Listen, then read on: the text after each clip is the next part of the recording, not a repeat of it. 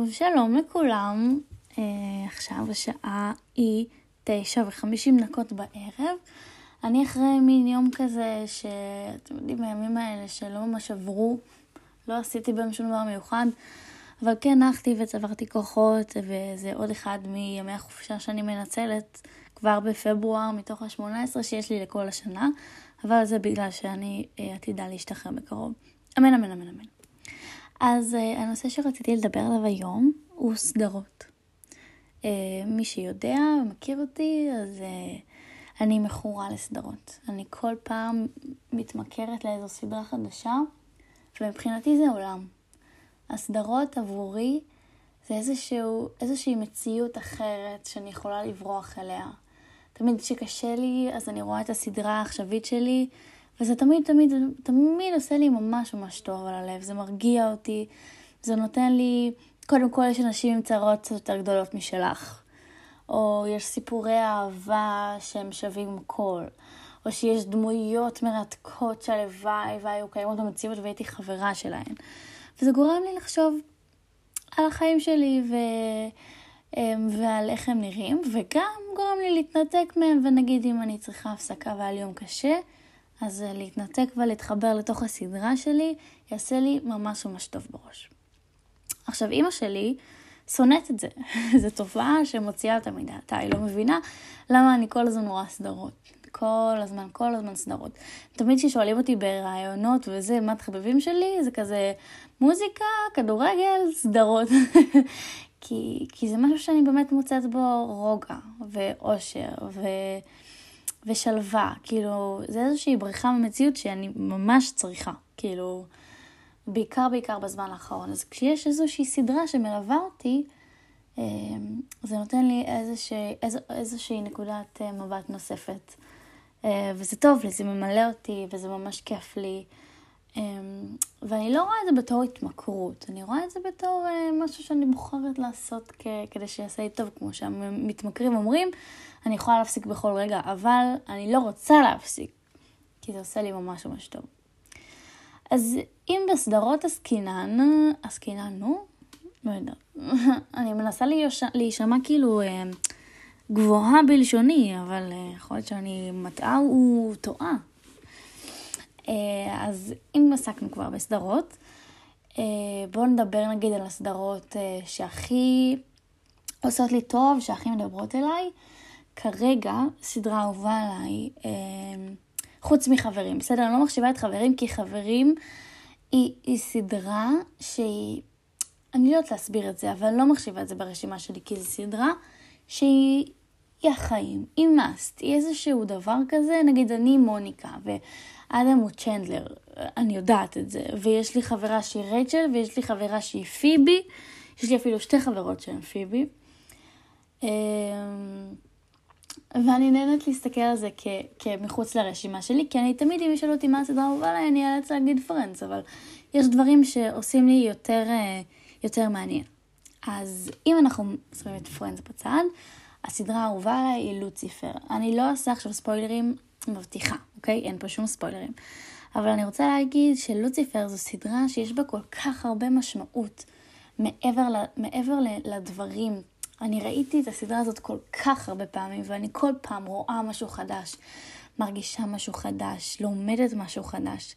זו סדרה עם המון המון המון פסיכולוגיה. כל הסדרה עצמה היא דרך טיפול זוגי, אה, טיפול זוגי, טיפול, כן, אני הייתי מאוד רוצה טיפול זוגי עם לוציפר. זה דרך טיפול פסיכולוגי של לוציפר עם הפסיכולוגית שלו. ובעצם עוקבים אחרי ההתפתחות של לוציפר עד שמגיעים לשיא שבסוף הסדרה, שאני לא אגיד כדי לא להרוס, אבל זה איזשהו, closure כזה.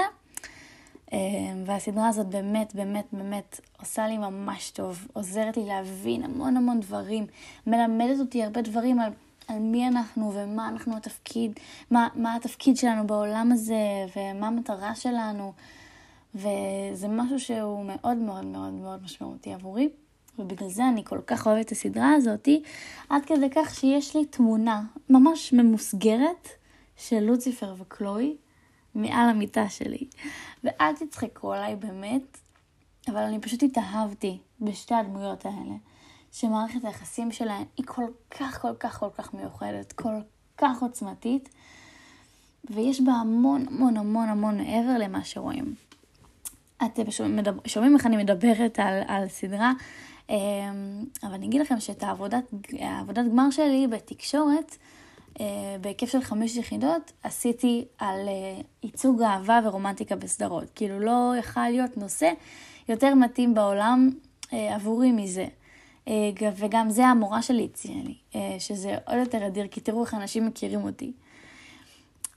אז על זה עשיתי בעצם את העבודה שלי. מה שעשיתי זה חקרתי עשר סדרות שכבר ראיתי בעבר, צפיתי בהן שוב, וניתחתי את האהבה ואת היחסים בכל סדרה וסדרה.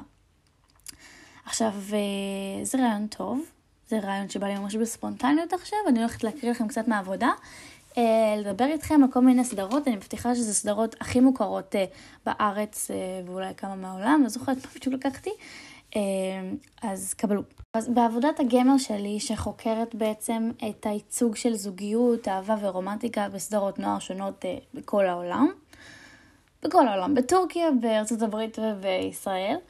אז uh, חקרתי את זה לפי כל מיני uh, קריטריונים, כל מיני, uh, נגיד, עד כמה מתעסקים בזוגיות ואהבה בסדרות נוער, אז התשובה היא מאוד, מאוד מתעסקים. זה בערך, אהבה זה הדבר הכי מדובר בכל הסדרות האלה, בעיקר, בעיקר בקלה מאיסטנבול, שזה נגיד הקטע של הטלנובלות הטורקיות והמתישות, שלא מפסיקים לדבר על אהבה ועל זוגיות ועל הבעל, החתיך והאישה המוק... סתם. אמ, ובלוציפר נגיד, שדיברתי על זה כבר קודם, אז, אז אני אומרת שהזוגיות שם היא איפשהו מתחת לרדאר, כאילו שזה משהו שפחות מתעסקים בו ולאט לאט לאט מאוד מאוד נפתח ונהיה עוצמתי ומשמעותי. וסדרות כמו גליס והחממה, שאתם רואים שמתוך קבוצה אה, גדולה של אנשים, פשוט כמעט כולם נמצאים בזוגיות. שזה לא תמיד משקף את המציאות, נכון? זה כאילו, לא תמיד אתם תמצאו בכל מקום בדיוק את הזיווג שלכם, ובדיוק יהיה לפי מספר האנשים כמספר הזוגות, ולכולם יהיו מערכות יחסים, וזה רחוק מהמציאות, אבל זה מה שאנשים מחפשים לראות בסדרות נוער. כי בעיקרון מי שרואים את זה זה נערים וילדים קטנים שעדיין אין להם זוגיות. אז הם רוצים לראות בסדרות את מה שעדיין אין להם בחיים, שזה בדיוק מה שאני אוהבת לראות בסדרות שלי. אני אוהבת להכיר מצ... מציאויות שונות ותרבויות שונות ו... ודברים אחרים שאני לא חווה, או דברים אחרים שאני רוצה לחוות. כאילו, הבנתם. עכשיו, ב... בעבודה שלי השתמשתי באיזושהי תיאוריה מעניינת שנקראת משולש אהבה. לפי המשולש, אה, בעצם יש אה, שלושה מרכיבים עיקריים לאהבה, שהם אינטימיות, תשוקה ומחויבות. ובעצם על כל גדה, צלע, על כל צלע של המשולש, נשענת סוג של אהבה, שמורכבת אה, משניים מקודקודי המשולש. אני מצליחה להבהיר את הנקודה, אני לא חושבת שזה הסבר ממש טוב. אבל בקיצור, יש כמה סוגים של אהבה. יש אהבה חברית, שיש בה אינטימיות, קרבה, אבל לא תשוקה ומחויבות. יש התאהבות, שהיא על תשוקה, רק תשוקה, בלי אינטימיות ומחויבות. יש אהבה רומנטית, והיא גם אינטימיות וגם תשוקה, אבל אין בה מחויבות, כמו בעיקר רוב הסדרות. ואהבה משלימה שיש בה את כל המרכיבים, שאני מאחלת לכולם אהבה כזאת שיש בה גם אינטימיות, גם תשוקה וגם מחויבות.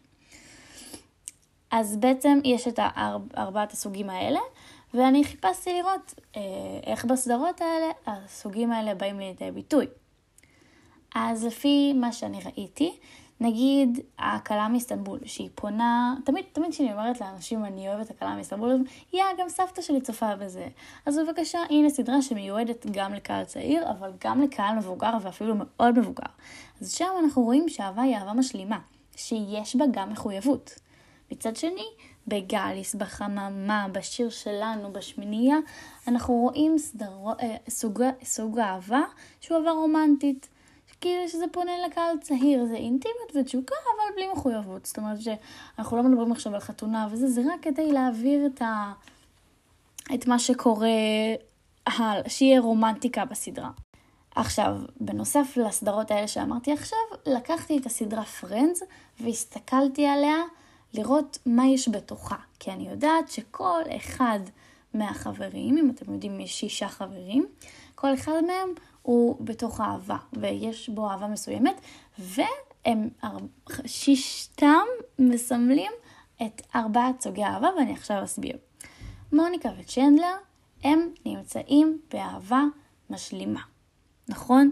יש בהם גם תשוקה, גם אינטימיות, והם התחתנו, אז גם מחויבות. הם גם חיים ביחד, גרים ביחד, הם עכשיו גם הביאו תאומים, עכשיו זה היה לפני 20 שנה, אבל הם משלימים אחד את השני. זה המשמעות של אהבה משלימה. עכשיו מהצד השני, יש לנו את ג'וי, שהוא הרווק הנצחי, וזה נקרא התאהבות. זה, יש בזה בלבד תשוקה, רק תשוקה. בלי אינטימיות, אין שום קשר ביניהם, ובלי מחויבות. שזה בערך כל הגברים הטיפוסים האלה שחיים אי שם בעולם ואנחנו לא רוצים אותם. חוץ מג'וי, כי ג'וי ממש מושלם, באמת. עכשיו, אם אנחנו עוסקים בפרק השלם שנקרא רוס ורייצ'ל, אז אנחנו מתחילים עם חברות. חברות שהייתה מאוד מאוד מאוד עמוקה וגדולה, ואם אתם שואלים אותי, ככה מתחילות מערכות היחסים הכי טובות. עם כל הכבוד לצ'נדלר ומוניקה, אין שום קשר בין החברות שהייתה להם לחברות שהייתה לרוס ורייצ'ל. היה ביניהם משהו הרבה הרבה יותר עמוק. זה התחיל בתור חברות והפך לאהבה משלימה, כי ללא ספק יש להם אינטימיות, יש להם תשוקה ויש להם מחויבות. ואנחנו מגיעים לחברה האחרונה, אה, הלוא היא פיבי. אה, פיבי לאורך כל הסדרה היו לה הרבה רומנים מזדמנים כאילו, אבל כאלה שנשארו להרבה זמן. זאת אומרת, אה, הייתה שם, הייתה אינטימיות, אוקיי? והייתה תשוקה. אבל אף פעם אנחנו לא ראינו איפה זה באמת מתמסד, איפה זה, איפה, איפה המחויבות, איפה, אתם מבינים למה אני מתכוונת, אני לא ממש טובה בלנסח את עצמי. אמ, ובעצם פיבי מנהלת הרבה, המון קשרים שהם אהבה רומנטית. אה, בלי מחויבות. היא נהנית עם אנשים, יש לה קשר איתם, אבל ברגע שזה מגיע למחויבות זה כבר משהו שלא מוצא את עצמו, חוץ מכנראה אה, מייק בסוף. נראה מדברת כבר ממש הרבה, כי מתחיל ממש לכאוב לי הגרון, אז אני אגע בשתי נקודות אחרונות, שגם אותן חקרתי בסדרות. רציתי לראות איך האישה מוצגת בתוך מערכת היחסים, מה המשמעות שלה, אה, בתור מה היא מוצגת. אז פה גם הלכתי לפי איזושהי סקאלה שמצאתי. סלחו לי שאני לא נותנת, אה, אה, איך קוראים לזה, קרדיטים. אז זה מתחיל מרמה אחת, שהאישה היא כאובייקט מיני וקישוט דקורטיבי. ממש, אני כבר אגיד מעכשיו, הקלה מאיסטנבול. האישה, סוריה, היא בבית, אמורה להוליד ילדים, ללדת ילדים אה, ולטפל בהם, בזמן שהגבר כבר עובד ועושה כסף. אז בעצם המשמעות שלה ממש היא אובייקט מיני וקישוט. אם אנחנו עולים לרמה 2, שגם לשם היא קצת התקדמה, בגלל שהאישה בקלה מאיסטנבול מראה לנו יכולות שמרשימות אה, והיא לא מוותרת לעצמה, אז במקום, ברמה השנייה, המקום של האישה בבית אה, ובעבודות נשיות. וגם בסוף הסדרה היא אפילו מגיעה לרמה שלוש, של נשים יכולות להיות אה, אינדיבידואליות, אבל קודם כל הם צריכים להיות בבית. קודם כל, האישה צריכה להיות בבית, רק אחר כך היא יכולה להיות לבד, בנפרד מהגבר. הרמה הרביעית, וזה כבר לא נוגע לכלה מאיסטנבול, זה נשים וגברים חייבים להיות שווים. ורמה חמש, אה, נשים וגברים כאינדיבידואלים, שזה בכלל לא. אז אני רק אציין לטובה את הסדרה לוציפר, שלא דיברתי עליה מספיק כנראה, שהיא היחידה שמציגה את האישה ברמה הכי גבוהה. קלוי דקר, הבלשית, דטקטיב, היא שוברת מוסכמות, תקרת זכוכית, מה שאתם רוצים, היא מוכיחה שהיא הכי טובה במקום שלה, שזה מקום של גברים, עבודה של גברים, והיא מוכיחה שהיא הכי הכי טובה שם. גם אגב, להיות איתה. זוכרים עם רותם סלע ואסיה עזר? רותם סלע היא זאת שבעלת האמצעים, לה יש את הכסף. היא בעצם סוג של מצילה את הגבר העני. זה משהו שאנחנו לא רואים בדרך כלל בסדרות, זה בדרך כלל הפוך. ולנושא האחרון שהתייחסתי אליו, שאני אומרת לכם כאן, זה ייצוג אה, של מערכות יחסים חד-מיניות. אה, אז אני יכולה להגיד שרק חצי מהסדרות שבדקתי היה בהם איזשהו ייצוג, ורק בסדרה אחת היה ייצוג ממש ממש שווה ערך לזוגיות אה, הדו-מינית, איך להגיד? אני לא טובה בהגדרות, אני ממש מתנצלת, זה ממש תוקע אותי פה, אז אני כאילו זורמת, אבל אתם מבינים למה אני מתכוונת. אז אה, הסדרה הזאת זאת ריברדייל, אה, עם כמובן ייצוג מאוד מאוד עולה ממערכת היחסים של שריל וטוני. אה, וזהו מבחינה הזאת. אז דיברתי על מה הסדרות עושות לי, על איך אני אוהבת לראות אותן, מה זה עושה לי, איך זה משנה לי את התפיסה, איך זה גורם לי לראות מצויות אחרות, עושה לי תחושה טובה, מרגיע אותי. דיברתי על לוציפר ועל חיבור מטורף שלי לסדרה, ודיברתי על העבודת גמר שלי. אה, ועל איך שחקרתי ואיך תמצתתי על כל סדרה וסדרה. אה, אולי אם זה יהיה מעניין אני אעלה את הקישור לאתר כדי שסתם אם, אם יבוא לכם לקרוא, אה, זה משהו שעבדתי עליו במשך שנה וזה ממש ממש מושקע. וזהו, אם יש לכם שאלות, אתם מוזמנים לשאול אותי. וזהו, אני הייתי מאיה בעוד פרק מעניין מאוד. יום טוב.